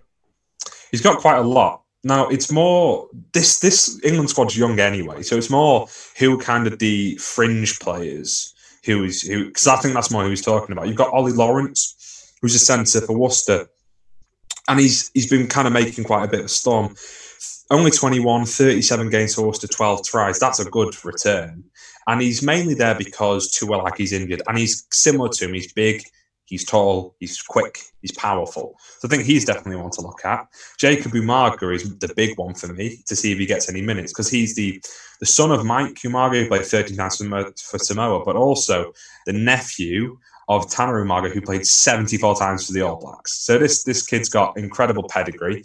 He's 21 and in 17 games he scored 97 points. That's brilliant playing for Wasps. He's also spent time in New Zealand perfecting his craft. So I think he's definitely one to look at as well. But then in the forwards, the thing is the the really kind of those forwards that we looked at in the World Cup and thought, wow, you're really good, are all really young anyway. You know, Tom Curry, Ben Earl, Lewis Ludlam, and Sam Underhill are all 24 or younger. So you've already got an incredible young core, but they're even bringing even more players in with Ted Hill and Jack Willis, who are both 21, both flankers. It's going to be difficult for them to get any games with the likes of who I've just said at just flanker. But I think it is it's quite exciting because there are a lot of young players there who can really try and have a stab at it, especially in the first game against Georgia. You know, that'll be where we'll see probably quite a few, if not debutants, you know, new players to the England fold getting a shot. Switching codes to rugby league now, Wigan Warriors won the league leaders' shield on Friday. They haven't evidently had a great season, but what would you put this down to? Yeah, I wasn't particularly happy about this. I'm a Warrington fan, and my dad's a Wigan fan. So when when uh, Wigan won the, the, the Shield, I wasn't particularly happy. But I think it's mainly down to Adrian or Adrian Lam. He's, you know, there were question marks over whether he could do it. You know, because he took in, he, he was a um, he came in as a temporary solution, but he's continued. He's played really well. Well, managed, coaching really well, even. And I think they play basic rugby really well. You know, they and they've got a really good team. I've written down here that there is a comparison you can make between Warrington and Wigan and Liverpool and Man City. Liverpool play like a very kind of brash, high, intense form of football a fair amount of the time. And Warrington do that as well. They take a lot of risks. Warrington try, try and do as many offloads as they can. Wigan don't. They just play f- football or rugby kind of in its purest form of just playing how it's always kind of been played, but just playing it really, really well. And that's kind of what Man City do with football to a degree. And it's mainly because they just have brilliant players. Now, Zak Hardaker, who is probably the best fullback in, in the in the league, I'd say it's Stefan Ratchford, but I'm incredibly biased. And then you've got players like Liam Marshall, who's a sensational winger, Bevan French, who scored pretty much a try a game and has just signed a new contract. Luai Luai, who just carries on being brilliant and sensational players. And that's not even mentioning Hastings, who sadly might be leaving Wigan, but is also brilliant. They just have. It, it sounds like a real cop out because it's not particularly tactical analysis. They just have a really good team, and they play the they play rugby league well, and it leads to them winning the majority of games. Even when they got the kids out against St Helens, I mean they got battered, but they they didn't look terrible. You know, they didn't get battered any more than a Hull KR would by St Helens. Wigan unveiled a new club badge this week. What's your take on it? Have you seen it? It's it's shocking. It's terrible. I mean, the massive joke is it looks like a red Starbucks logo, and it does. It's a horrid badge, in my opinion. It doesn't look good, and it's also getting rid of a badge that Wigan have had for years and has history behind it and has grand final wins with it. And I know, like you know, for instance, Man City changed their badge, but it was changing their badge back to what it was it strikes me like uh, was it earlier this season, just before the Premier League season started, when Leeds United wanted to change their badge, and everybody went, "No, no, we're not going to have that." That's shocking, but they haven't had a choice in it, and it's been the sort of absolute ridicule in the rugby league community. I do, I just do think it's a really bad badge, and I'd, if I was a Wigan fan, I'd be quite annoyed. I mean, it looks to me like an overpriced craft beer that you get at one of these overpriced pubs. Yeah, just it just it just just it winds me up because it, it's you as you said it's taken away a lot of history. And it just yeah. looks it just looks like it belongs on a beer bottle. Yeah and, it does. it, it, like it's just uh, the Wigan Wigan rugby like even with before they became the Wigan Warriors they had the same badge. You know this is like the Wigan Rugby League badge. It's not just the Wigan Warriors. Now it's turned into this very franchised it's a Wigan Warriors badge which I mean, Warrington did it, but Warrington have had their badge for a while. The Warrington Wolves one, and it develops every now and again, but nothing to this extent. And I think, yeah, I wouldn't be happy if I was a Wigan fan. I don't think my dad is particularly. Moving over to Australia and the State of Origin games, can you explain for our listeners what they are and explain to me why they're not glorified friendlies? Saying that the state of origins is a friendly is like saying England versus Wales or the old firm derby is a friendly. this is a violent game. Like you can Google or YouTube state of origin fights and they're like 20 minutes long. They're just scrapping and most of these are against their own teammates. It, it's it's mental. So effectively what the state of origin game is, it's at the end now nowadays anyway, it's at the end of the NRL season and it's between Queensland and New South Wales and you represent your state, it, you can do it for, through various ways. So some people represent it because that's where they were born or they grew up. Some it's where they um, played their first professional game. as in for the team. So, for instance, the big one is Cameron Smith. He's played his whole career for Melbourne, which is in Victoria. However, he was born in Queensland, so he plays for Queensland. So several ways, and it's a three-test series where they just go ham. It's been done since 1908, and yeah, it's just a brilliant, brilliant fun. And also, I think the, the, best thing about it is they barely have any time to prepare. They just go out, get the best players in the NRL, and just have them play a three a play, play a three series uh, test series, and it's brilliant. I think it's an absolutely amazing idea. Queensland won the first game, but who do you think? Who do you see winning the series? I have no idea. I mean, like I, I, I was saying, they have they only have two weeks together. It's not like you have any way that you could build a system or a style of play onto a team. It's literally just getting the best players on the pitch and seeing what will happen. Both sides have incredible playmakers who, at the drop of a hat, could make something happen. You know, on the um, New South, uh, the New South Wales side, you've got Cleary, who I've been raving about since you know we've been talking about the rugby league, and on the other side you've got a Munster, and they're both brilliant. You know, just as a comparison of kind of position to position, great halfbacks who could completely change the game, and they're the two best halfbacks in the league. So yeah, I, I really don't know. I mean, it was again, it was 14-18. It was a really close game.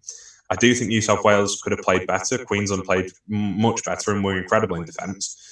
So I have no idea. I imagine it will be two one to somebody. I think you know both sides take it will take one game. And if I had to put myself out on the line without really knowing, just because Queensland have really dominated in recent years, I'm going to go with New South Wales. Okay. Uh, uh, we're in three weeks' time. We're uh, look back on that and see if you're correct. Thank you, Robert. That has been Robert's Rugby Roundup, and now it's time for Fleming's Fighters.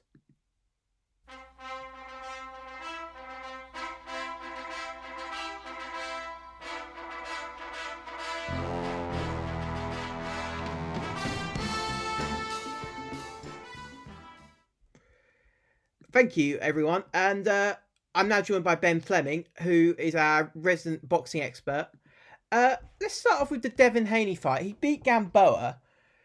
Does this set up a unification fight with Lopez for the undisputed lightweight cha- lightweight championship of the world? And who do you think will win this fight? I mean, first of all, thank you for that um, unbelievable intro, which I was not expecting. Um, but yeah, uh, Haney Gamboa, this was pretty straightforward. I think Gamboa carries a name, but um, not a whole lot else. He lost to Gervonta Davis. He's he's aging quite considerably. I think that was uh, 17 years in age gap. I think Devin Haney's turning 22. Gamboa is now 39. Um, good performance from him. Won on the scorecard, essentially won all bar one or two rounds. Um, do I think? I mean, he holds the. It's you know boxing politics is all very confusing. Essentially, he holds the WBC inter- he, he's a WBC world champion, and I think Teofimo Lopez is the WBC franchise champion, which yes. is a tier above, but doesn't really mean a whole lot. So essentially, the fight is there to be made.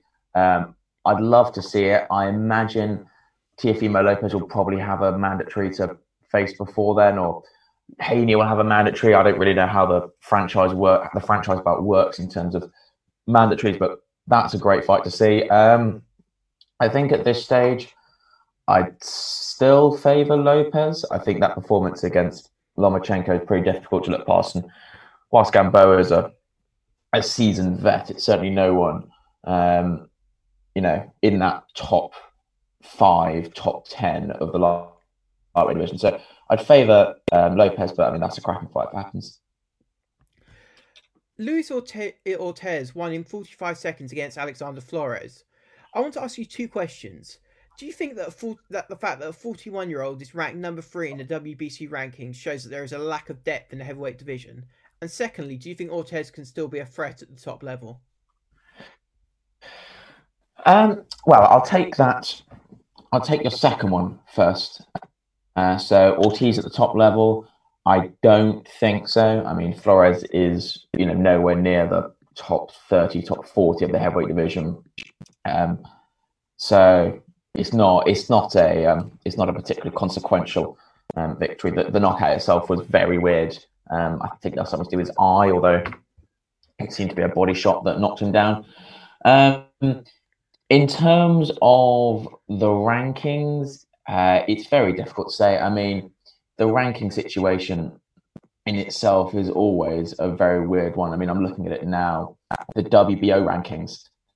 You have Anthony Joshua with the belt. You've got Usyk at number one, and you've got Daniel Dubois at number two, who has fought absolutely no one of note. And you then got sitting below him, you know, people like Ant- um, Anthony Ruiz, Joshua Parker. You know, Andy Ruiz has got a victory over the champion, Anthony Joshua, and yet Daniel Dubois, who's faced no one, is, is ranked above him. So I, I wouldn't really pay attention to the rankings too much.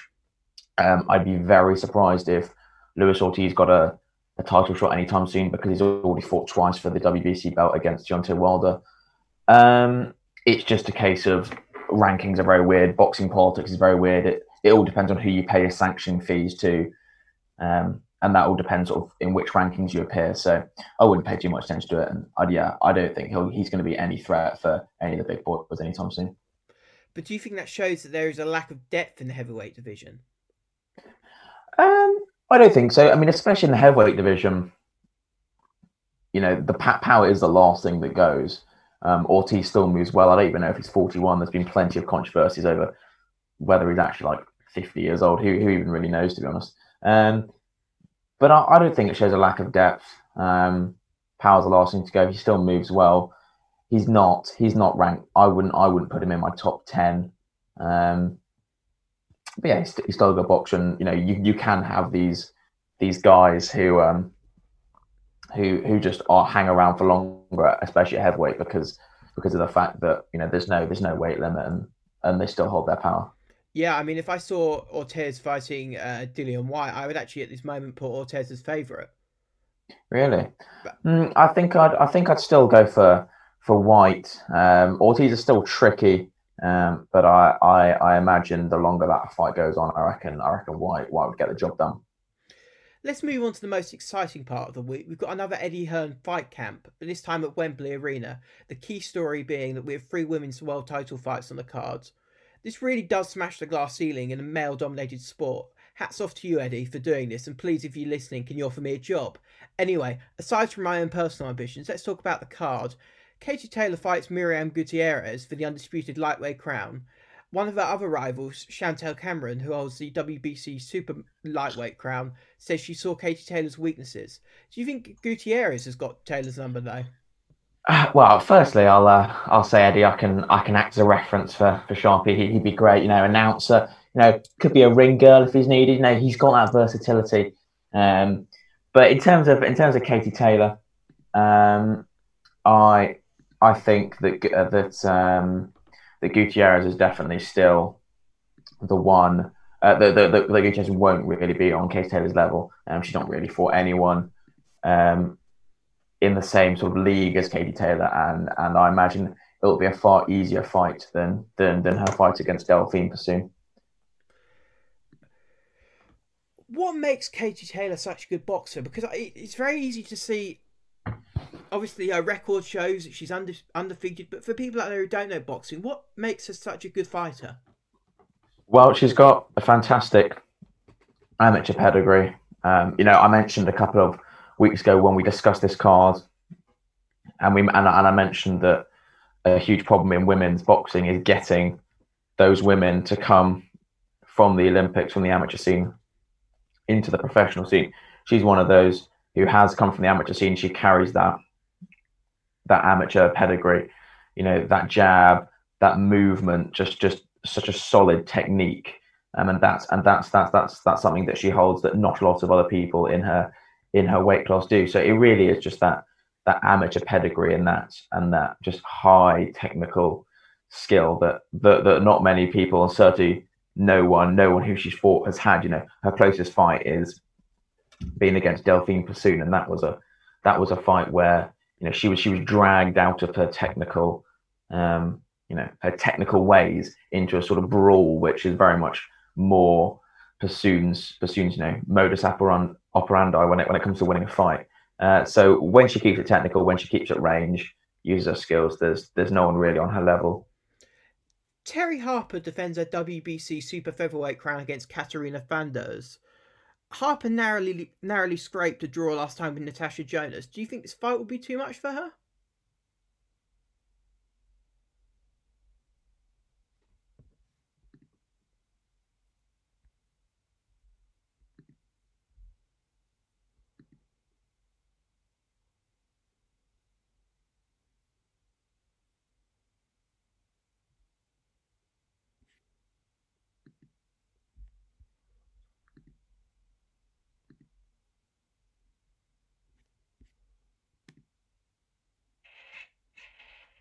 Do you think this fight will be too much for her, Ben? For for, for Terri Harper, Yes. um, I think I I imagine she'll still get the job done. Um, I think yeah, she didn't look great in her in her last fight, but I think she will still be able to get the job done. I think Thanderz hasn't really faced the same level of competition, um, and I think I think Terri Harper will still get the job done. Moving on to Rachel Ball, she fights George, Georgina Guane for the vacant WBO bantamweight title. She won a life-changing fight against Shannon Courtney last time. Will she achieve her dream and win a world title? Yeah, it's uh, it's an interesting one. As you say, she really has been thrust into into you know the elite of um, of the women's bantamweight division. You know that um, that win against uh, Shannon Courtney. You know, Shannon Courtney is one of the one of the women that Matchroom and Eddie Hearn have put a lot of promotional hype behind and have put a lot of a lot of their you know their eggs in in in the Shannon Courtney basket, so to speak. Um, and and and her performance really was an upset. Um, but she's proved, you know, she's got fight, she's got tremendous heart and and power. You know, she put she put Shannon Courtney down. Um, as as to her fight against her fight the weekend, it's going to be a tough one. She's fighting a girl with a with a bit more experience in in Guanini. Um, honestly, if if she comes out with that same that same um, attitude and that same performance, that same heart that she that she showed against Shannon Courtney, I, I don't I don't see why there's any reason why she couldn't get the job done and get her and get her hand raised at the end of the fight. Finally, tell us a little bit about Rachel Ball. She's one of those inspiring people who does great work outside of the ring. Yeah, I mean, boxing isn't her um, isn't her full time her full time profession. She works um, she works as a as a social worker for, for over 65s with um, with dementia and with sort of huge huge uh, mental disabilities. So yeah, I mean, it's the case that she's not she you know hopefully I don't I don't know what her ambitions are, but I, I imagine she'd, she'd perhaps like to to to to, to, to take it full time if she won this fight and, and, and got, got enough money through it and then obviously return to her social work later on. But yeah, I mean it's it's it's fantastic that she's you know able to dedicate herself to, to such a fantastic cause as well as having this amazing boxing career. Moving on to UFC, veteran light heavyweight Glover Teixeira beat Thiago Santos in the main event at UFC Vegas 13. The 41 year old Brazilian produced a rear, rear naked choke in the third round to win by submission. At 41, do we think he'll get one last title shot despite it being six years since his last one? Yeah, I was just about to bring that up. It's um, it's crazy. Uh, you know, he had that yeah, unanimous decision loss against Jon Jones all the way back in 2014. Um, and back then, you know, he would have been 35, and people thought that was the that was the end of his career. He had losses to, you know, a 13 second knockout loss against uh, Rumble Johnson, lost to Alexander Gustafsson, um, but then has just gone on this fantastic um, five fight winning streak, which um, Anthony Smith he beat in his, in his in his fight previous to this, and now he's beat um, Thiago Santos, who who has a who has a victory over the current champion Jan Blachowicz. Um, yeah, 41 years old.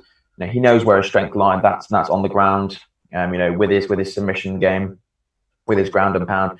You know, he, he was wobbled a couple of times by Santos, put down twice, but that that old man's strength just just just got him through. Um, I hope he gets a title shot. There's there's been talk of Adesanya coming up to face Jan Blachowicz from from middleweight.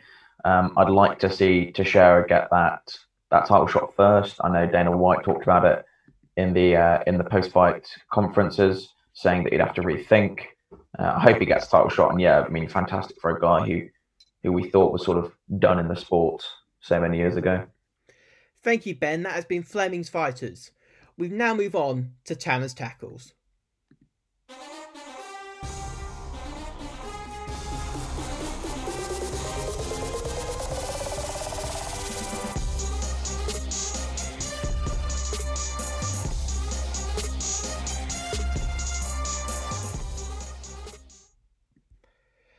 Welcome, Harry. Um, how are you doing, by the way?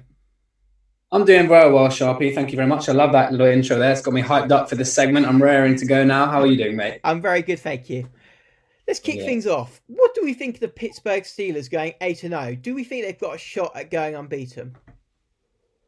Well, on the evidence of last night, probably not. Um, you know, I think I've probably said this every single week uh, we've done the show. Uh, the good teams win when they're not playing well, um, and the, the Pittsburgh Steelers were atrocious last night.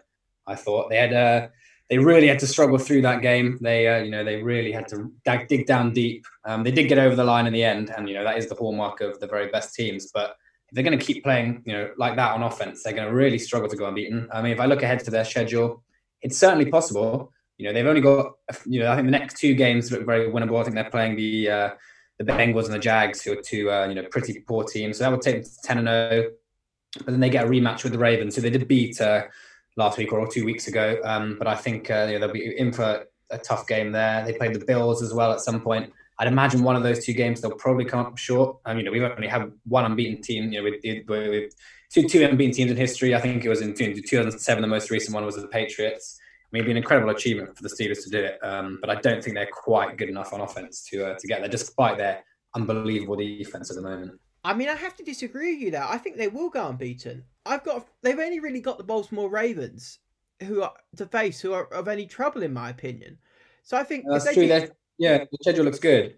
If they beat the Baltimore Ravens, I think they will go unbeaten. Anyway, they won a hard fought contest against the Dallas Cowboys. Do we think that the head coach, Mike McCarthy, and the defensive coordinator, Mike Nolan of the Cowboys, will get sacked? The really worrying sign is, is was that the Cowboys' defense never really gave up. We we never quit. We don't quit. Cowboy defensive end Everson Griffen said Sunday. So that's it. Do we think Dallas will really struggle now and end up with a good draft pick? Well, I'll, I'll go to your first point um, first, Sharpie. That question about Mike McCarthy and uh, the defensive coordinator Mike Nolan. Um, it's very difficult, really. It's up to Jerry Jones, I suppose. You know, he's, he's quite a stubborn guy, and I think it would. Uh, he's, he's quite a proud man as well. So I think it would take quite a lot for him to suddenly admit that he's made a big mistake over the offseason in employing Mike McCarthy. You know, he's only been in charge of uh, eight or nine games. Um, and the Cowboys, I think you know, be a, quite a tough pill to swallow for Jerry Jones. I think he probably has to. Really, I think what most worried me, having you know, reading about some of the players, they've said that. Uh, the Mike McCarthy, they, they're struggling to work with him and they don't really enjoy working with him. You know, if the players aren't, you know, uh, are enjoying it, then uh, you're in for quite a tough season. I mean, I don't think they're going to win many more games this year. Um, and exactly, know your point about the draft pick going on to that. Um, yeah, it's difficult. As an American footballer, it's not really in your interest to tank. It's more in the organisations. Um, so as a, as a player, you know, as much as you may want to have, have a star player from a draft pick, it's not in your interest to play badly. You know, this is your livelihood, this is your job. If you start playing badly, why would why would an organization pay you? If you're coming up to be a free agent, you know, you've got a family to provide for, and you've got a career to uh, to keep going with. So I think you know all the defensive players they're going to keep working their hardest. The same with the offense, but um, you know, as much as the the Cowboys may want them to uh, to lose a few more games and end up with um, you know potential top pick, uh, I don't I don't know if the uh, the rest of the team uh, will, will play ball. I mean, the interesting point about a good draft pick, you know, I think at the moment they are projected for a pretty low one, or a pretty high one rather. Um, you know, will they go for a quarterback? We've talked about Dak Prescott on this show quite a lot, and uh, whether they'll pay him. You know, they'll they'll be have a, they'll have a nice choice if they're in the top three picks. They'll have a, a Justin Fields or a Trey Lance type quarterback that they may go for because he'll be a lot cheaper than uh, than Dak Prescott will be. Let's talk about Dalvin Cook. We raved about him last week, and he's only gone and had another 200 yard game. I think we should rave about him each week because he then might have another 200 yard game. Um, what makes him such a special player? Yeah, I think we should probably have a Dalvin Cook segment and just talk about what he's uh, what he's done each week because he's just been absolutely magnificent.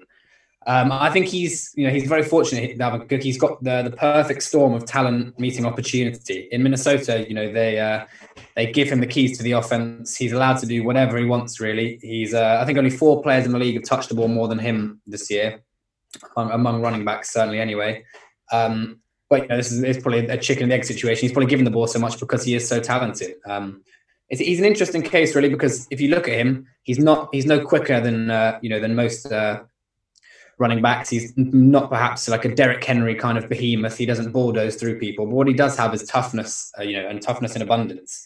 He's fought through um, some serious injuries. I think in the debut season he did his ACL, and you think for most players that would probably do them for their career. But he's fought back, and I think he's just got incredible play through tackles. You know, if he gets hit, he keeps moving. No one in the league, I think, has more. Uh, yards after contact than Dalvin Cook. He averages 3.57 times, 3.57 yards. Every time he's hit, he keeps on moving through the tackles. Um, so that's absolutely exceptional. uh, yeah, no, after I think he's 238 more yards than expected. So you know, that means when someone's expected to tackle him, he just keeps on going, and I think that toughness really makes him, a, you know, such an elite player. My game of the week was the Dolphins versus the Cardinals, Tua versus Kyle Murray. What a show they put on for us. Tua is a left handed thrower of the ball. Why are they so rare in the NFL? Why don't we see more of them? Yeah, I'm glad you, you, you mentioned this question to me before the show, Sharpie, and I'm glad you did because I did need to do a bit of research into this, and I sort of went down a bit of a, a rabbit hole really, and was looking at uh, why we have so few left-handed quarterbacks. I'll, I'll, start with a question for you, Sharpie. So before Tua came into the league, over the last two seasons, there have been 90 quarterbacks that have been registered um, to, to, to, play for a team. Do you know how many left-handed quarterbacks have been? Zero. Zero. Absolutely zero. It's absolutely extraordinary. In, you know, in the United States, 12% of the population are left-handed. So you know that would put us on target for about nine or ten quarterbacks in the league should, you know, theoretically and you know statistically be left-handed, but they're not. So over the last two years, zero, which is quite remarkable. So I looked at what the reasons for this, um, and you know, orthodox and conventional wisdom suggested that it's because most of these are recruited to play baseball. You know, so 26% of major league pitchers are left-handers, which of course is double the amount we talk about of the US population. And the reason for this is because in baseball, they're, they're seen as much more important, much more integral to the sport. There's much more an advantage being left-handed than in football, where it's actually seen as a bit of a burden. And the reason it's seen as a burden is because for a coach, if you're used to coaching right-handed players, if you're right-handed yourself, you have to kind of invert everything. And so when you're talking, it's much harder to give ideas and tips and talking about you know quarterback mechanics if they're left-handed. Um, and also, if you're a receiver, definitely, it's actually in some ways harder to catchable if you know the going the other way, the angle it's thrown from is a bit different. So this means that teams are quite reluctant to uh, to bring a left-handed player in unless they're you know far greater than average, unless they really give them no choice. You know, if you're an offensive coordinator, you have to change all of your schemes because of the angles. Um, and so, really, for organizations, the question is: Are they worth the hassle? It's the same, you know, high school, college, and America, and um, you know the NFL level. A left-handed quarterback really has to be outstanding, and someone like Tua Tagovailoa, he is, um, and so that's why he's managed to get into the league. But over the last few years, there really haven't been that kind of outstanding candidate. Um, but anyway, so my research it kept going with this, and it's actually led me down to the idea of not just um, perhaps practical reasons, but also just the biology of it as well. So the idea of left brain and right brain. Um, and I found out there's a subtle difference between you know people who are throw right-handed are controlled by their left brain, and people who throw left-handed are controlled by the right brain. I won't bore you with all of it, but basically what I found out was those who are right-handed and throw their left brain actually are better suited to what are called ballistic actions. So this means they're better at judging distances um, based on moving moving um, information in front of them, different players running across the field, and they also are better at judging what speed to throw a ball at. I think you'll agree with that, Sharpie. That is the fundamentals of being a quarterback. So potentially, uh, biologically, it's easier for someone who is right-handed to be a quarterback. So I thought, there you go. You have a nice little idea of practically and also biologically why there are so few uh, left-handed quarterbacks in the league. See, we're not just a sports show here; we're, we're an education show. Provide the science as well. Let's talk about Trevor Lawrence, the Clemson quarterback, for a second in his career. Give us a brief summary of his college career so far and explain why he's touted to be the number one draft pick next year. Yeah, I think, I think I've mentioned him in the last couple of weeks. So I think, yeah, I should, probably should um, yeah, let, let people know a little bit about Trevor Lawrence. Um, yeah, so Trevor Lawrence was born in, in Tennessee. Just to make everyone feel really old, he was born in 1999 and he's already one of the most uh, talented players uh, around. Certainly, he uh, yeah, I mean, it's very clear to see from an early age just how talented he was. Um, you know, he went to he went to a high school in Georgia, and he was absolutely phenomenal there.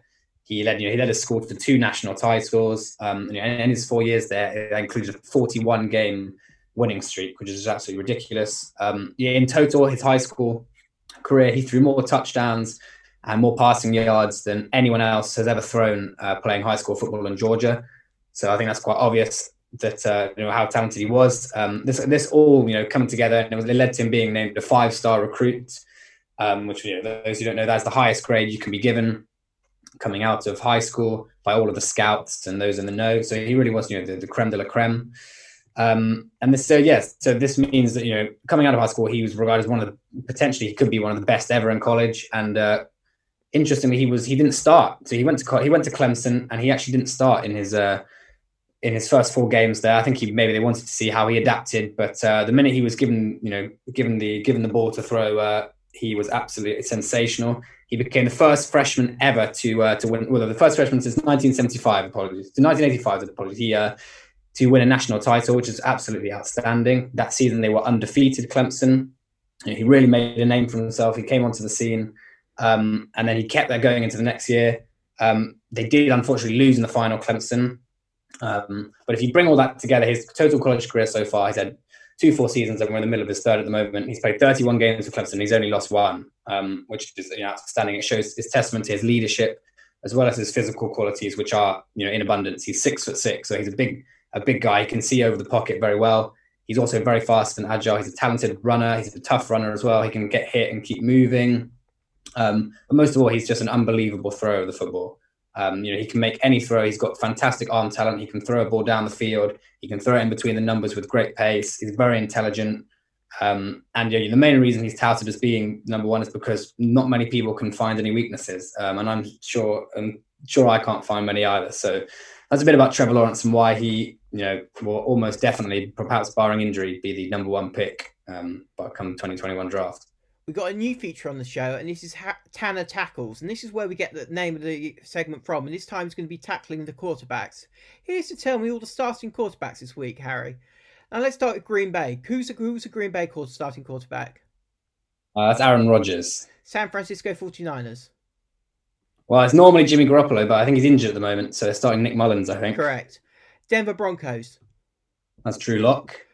Correct. Atlanta.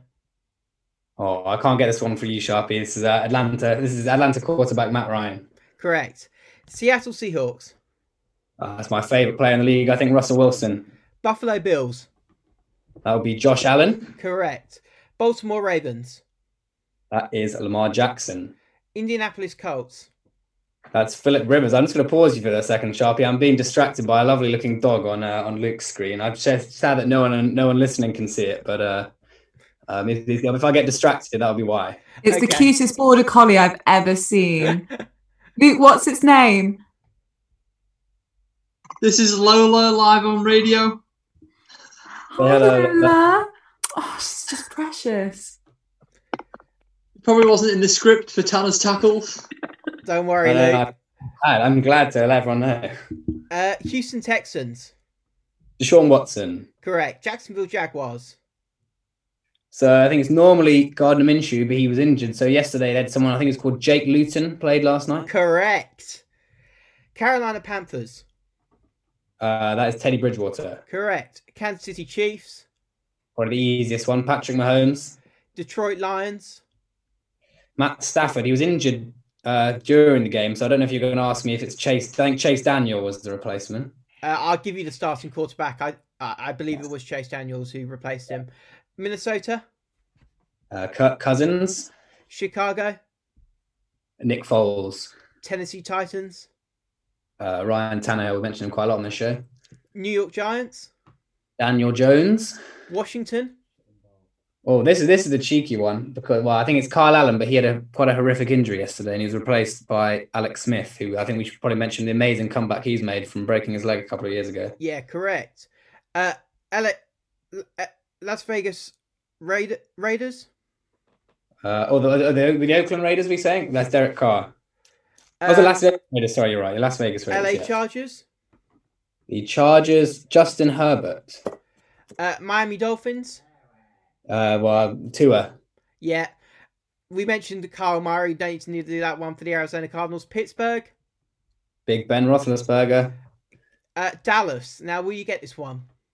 Oh, okay. So, well, they they they they've had four quarterbacks this year. Um, so they went from Dak Prescott to Andy Dalton to Ben DiNucci, and then last night, um, was it was it Garrett was his name? I think Gilbert Garrett was it something like that? Garrett Gilbert. I'll give you that one. Garrett Gilbert. Okay. New Orleans Saints. Uh, Drew Brees. Tampa Bay Buccaneers. Tom Brady. And tonight's game, New England Patriots. Cam Newton. Yeah, and for the New York Jets, Sam Darnold. Correct. See, this is the expert, the expertise that Harry Tanner brings to Tanner's tackles. I'm glad Moving I proved myself. Uh, let's. Tom Brady had an epic fail for the Buccaneers against the Saints this week, throwing three interceptions for three points. What do you attribute this down to?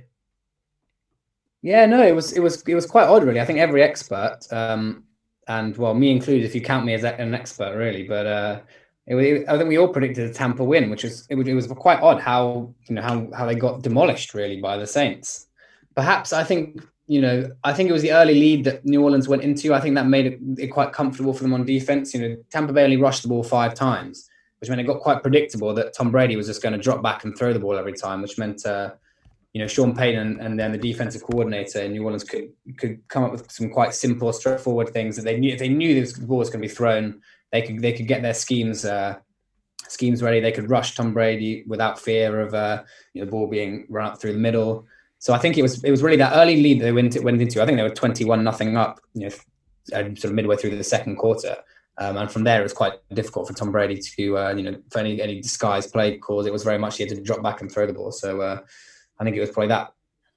Now let's move on to a more serious topic. Antonio Brown plays for the first time for the Buccaneers this week. Do we think that he, we, he should be playing in the NFL? This is a man who has numerous off the field controversies, is has been done for has a felony charge of battery and burglary against him, and has been accused of sexual assault. Is he a man that should be playing in the NFL, Harry?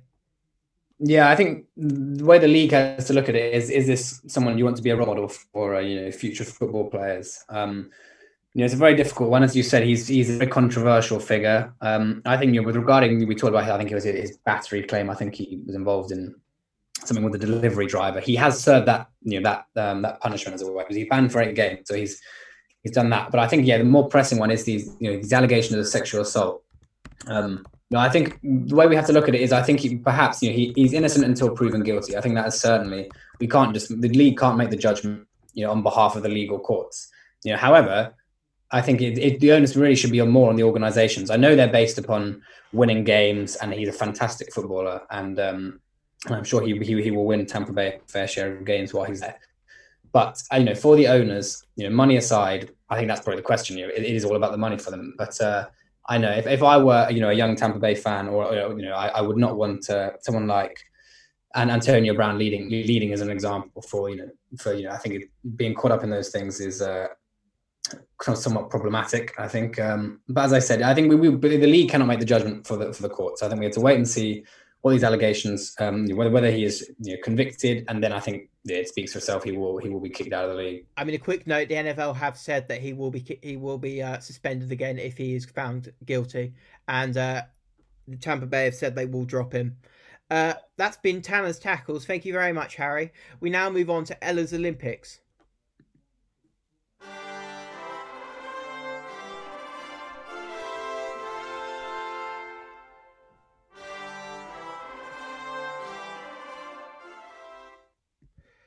Hi Ella, how are you doing? I'm all right. I don't know how to follow from Harry there. All those amazing, cool facts and just reading off those quarterbacks left, right, and centre.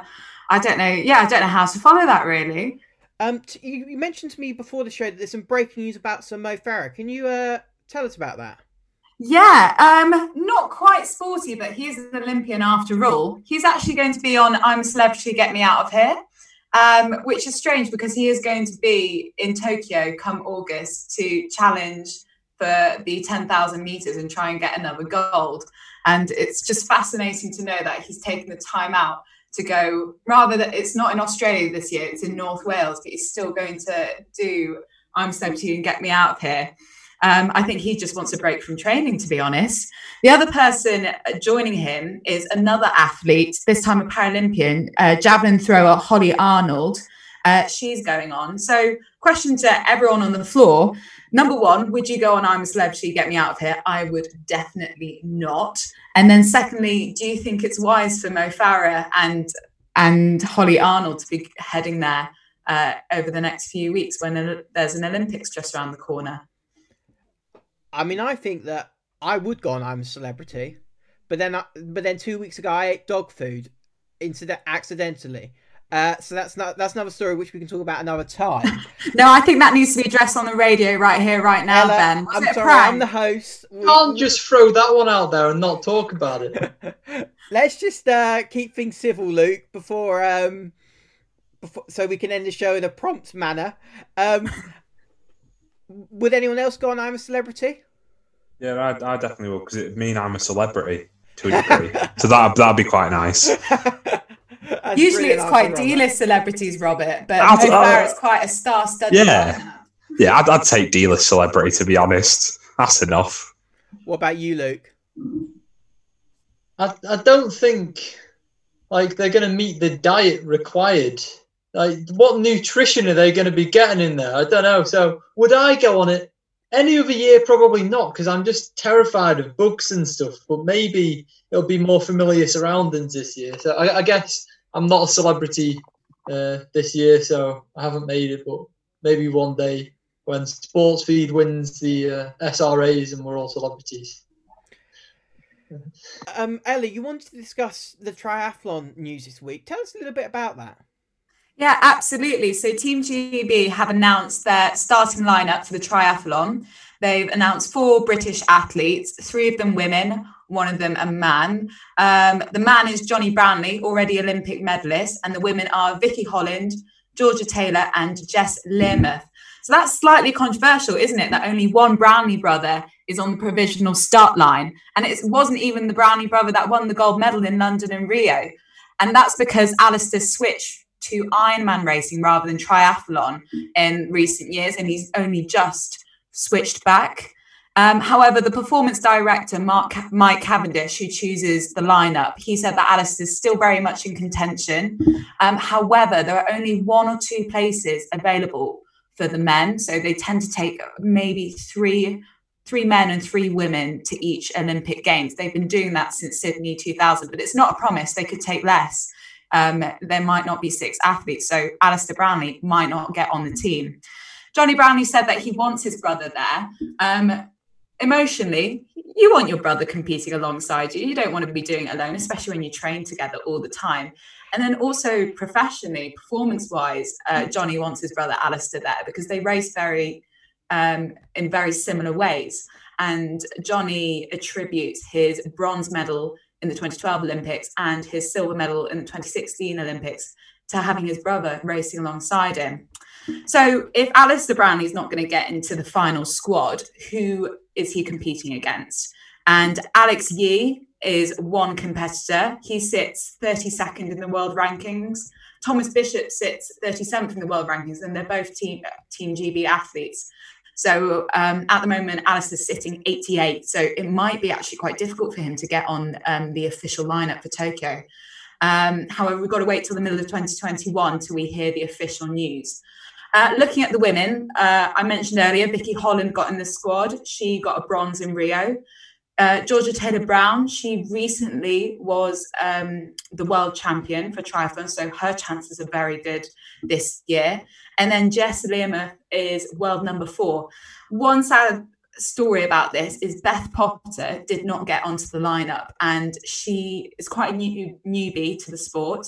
And uh, last Saturday, I mean, literally two days ago, she won the Triathlon World Cup and she's not competing at the Olympics, which is just a massive shame.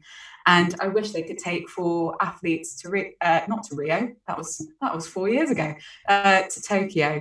Um, but yeah, sad that's not going ahead there. And which athlete are you profiling this week? You said that you would give me some clues and then let me see if I can work it out. I wanted to test your Olympic knowledge, Sharpie. Who was the first person to get a gold in Rio Oh, Jack Law. from Team GB? From Team GB, that Jack. Law. Sorry, Jack Law. no, it's an aquatic sport. Oh, um, Charlotte Dujardin. No, no, Team GB. um, Nick Skelton? Swimming. I've got no idea. Ah, it- good guesses there, to be honest. Um, Adam Peaty. Oh, I thought you said equestrian sport, not aquatic. Ah, oh, did I? Oh, gosh, Don't my brain's fried. It's Um, already Monday. Um, yeah, no, sorry, aquatic. Um, yeah, Adam Peaty, first gold medal for Team GB in the Rio Olympics, 100 meters breaststroke. Uh, so yeah, he's preparing for the Olympics coming up. He's actually been in Hungary for the last six weeks. He's going to be there until the end of December. Oh no, to the end of November, beginning of December for a competition. And what's really interesting is he all he's doing is eating, sleeping, and swimming, which is probably what he does anyway, um, COVID or not. But because of COVID, he's locked in his hotel room the rest of the time. And he says it has been initially very difficult, but he thinks it's going to be such good prep for the real deal because he thinks that the Tokyo Olympics, there's still going to be heavy coronavirus regulations, especially because Tokyo, the popular population density is really high. They have a really high aging population. They'll take lots of precautions. So psychologically, he thinks he's getting some really good prep now.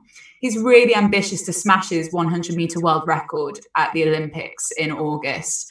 Uh, they Team GB even craned in a training pool into his back garden so he could practice um, and get his training back up to what it needs to be to compete. Uh, one other change that's happened is he's become a dad since the Olympics, and this sort of this could have two effects for an athlete. Some people say, "Oh, it makes me want to leave the sport. I've got other, um, I've got another focus now." Whereas Adam says it's given him a real sense of perspective, which has really helped his training psychologically. So he thinks being a father will be a really positive thing coming into the Olympics uh, in August. He's dispelled rumors that he's going to compete in the 200 meters. He's commented recently that the way that swimmers' bodies have changed over the years, at the moment, the Americans, the Russians competing in that field are so much lighter than him. And that means he's got about 15 kilograms extra weight over 60 strokes that he has to put in. And that's just going to make him slower. And he doesn't think he'll be able to compete. So his mind is just fixed at that 100 meters. However, he's got a good chance. So I'd um yeah, I, I think he's got a really good chance of at least getting a medal um in Tokyo at the end of the summer. Thank you, Ella. That has been Ella's Olympics. Um, we now move on to my favourite segment of the show, despite all the great contributions that we have from our pundits, to any other business. And this week's question is to do with fireworks, and obviously it's been uh, November the fifth was just uh, just behind us. Who, which sports person would you not trust with a firework? And I'm going to go to Ella. Start off with Ella for this one. Okay, I, have got something to admit now. Uh, Ten years ago on bonfire night, I accidentally burnt my eyebrows and eyelashes off. Um, yeah, my dad put petrol on the bonfire and poof. That which, doesn't sound good. Yeah, no, my mum was really angry at him, but it's a funny story now. Anyway, so back to the question who would I not trust with fireworks in the sporting community? I tried to Google to see if there were any Olympic torchbearers that um, couldn't handle carrying the Olympic flame. And um, I got a few results, none of them sports people, but Rio Olympics was a really interesting one because there was one occasion where a woman tripped and fell on her face and then the flame went out. And then there was a second, and then there was a second occasion where like a public protester ran in from a crowd with a fire extinguisher and extinguished the flame while someone was running with it in their hand.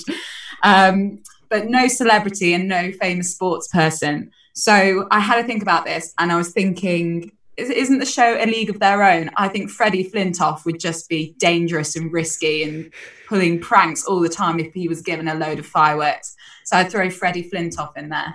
Brilliant answer, Ella, as usual. Uh, Luke, let's go to you. Well, Ella gave an absolutely awesome answer, you know, very well researched. Mine was a purely emotional response based off the uh, Champions League final a couple of years ago for Liverpool, where Loris Karius's hands were so dreadful and he dropped uh, Gareth Bale's shot. So I'm saying I would not trust Loris Karius's hands uh, with a firework because it'll probably end up somewhere we don't want it to. Uh, Robert, let's go to you. I'm not happy. That was going to be my answer for the exact same reason. I mean, it, it, you know, setting a firework up, it's a lot of pressure, and we know he bottles it, and he, he, he has his hands like a dolphin will be better in net, and they need water and don't have hands.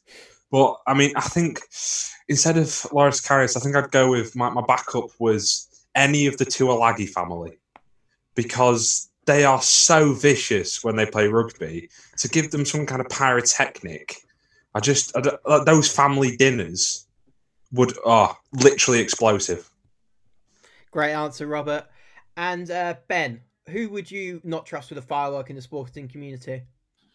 Yeah, I've I've got to be honest. Um, there needs to be some sort of reviewing of the order because Karius is my answer, and you know, I think you know, I, I won the show last week. I reckon I should be given you know champion's advantage. But uh, who I'll say with you know, he's also in the footballing world. He's he he's had he's had previous with uh, fireworks. Mario Balotelli set him off in his own house, and it all went wrong. So you know, he, has got precedent for it. I don't, I don't, I don't reckon he cop out answer there, Ben. Absolute cop out. Very much cop out. I thought it was pretty good on the spot, it. to be honest. Um, and finally, Harry, who in the sporting community would you not trust with a firework? Okay, so I've gone for another another goalkeeper. Um, it's someone who I would not trust with anything. Um, it's Kepa, but uh, also for the reason that you know when you're lighting a firework you're meant to light it and then and then you're meant to retreat to a safe distance. Now i'm sure if you cast your minds back to the carabao cup final a couple of years ago Kepa was asked to leave the field um, and, and and get off and, and they were screaming and shouting at him and he stood firm and he didn't go. So uh, i think he'd be putting himself at risk when uh, when a fire got off because I don't think he'd run far enough away. I think he'd probably just stand where he is, which also happens to be his technique at uh, coming and collecting corners, which is just sort of stand rooted to the spot and uh, see what happens. So um, I, I, would fear for his life, really. I've just had another idea. Do you know John McEnroe from tennis and yes. how he is just famous for his angry responses and rants and everything. I can't trust him with a firework. He, he'd go mental with them. Got to go with your so, first answer. I'm sorry, Ella. This is like Who Wants to Be a Millionaire. Um, oh, I just I just come up with another brilliant one as well. Kevin Muscat, footballer, literally got done for assault during a football game. Couldn't okay. give him one. Maybe let's leave the legal matters for the lawyers, Robert. Um, great uh, great answers by everyone. Really good answers. I'm sorry, Ben, Ben, but your one was a bit of a cop out. Um, uh, but I have to go with Harry purely for his explanation and creativity. So, Harry, you are the any other business winner of the week. Thank you very much, Sharpie. Right, that has been an absolutely jam-packed show. I've been joined by Harry Tanner, Ben Fleming, Rob Morrissey, Luke Power, and Ella Bicknell, and and obviously Purple Radio podcasts. Thanks for downloading this Purple Radio podcast. For more great content and to listen live, head to purpleradio.co.uk.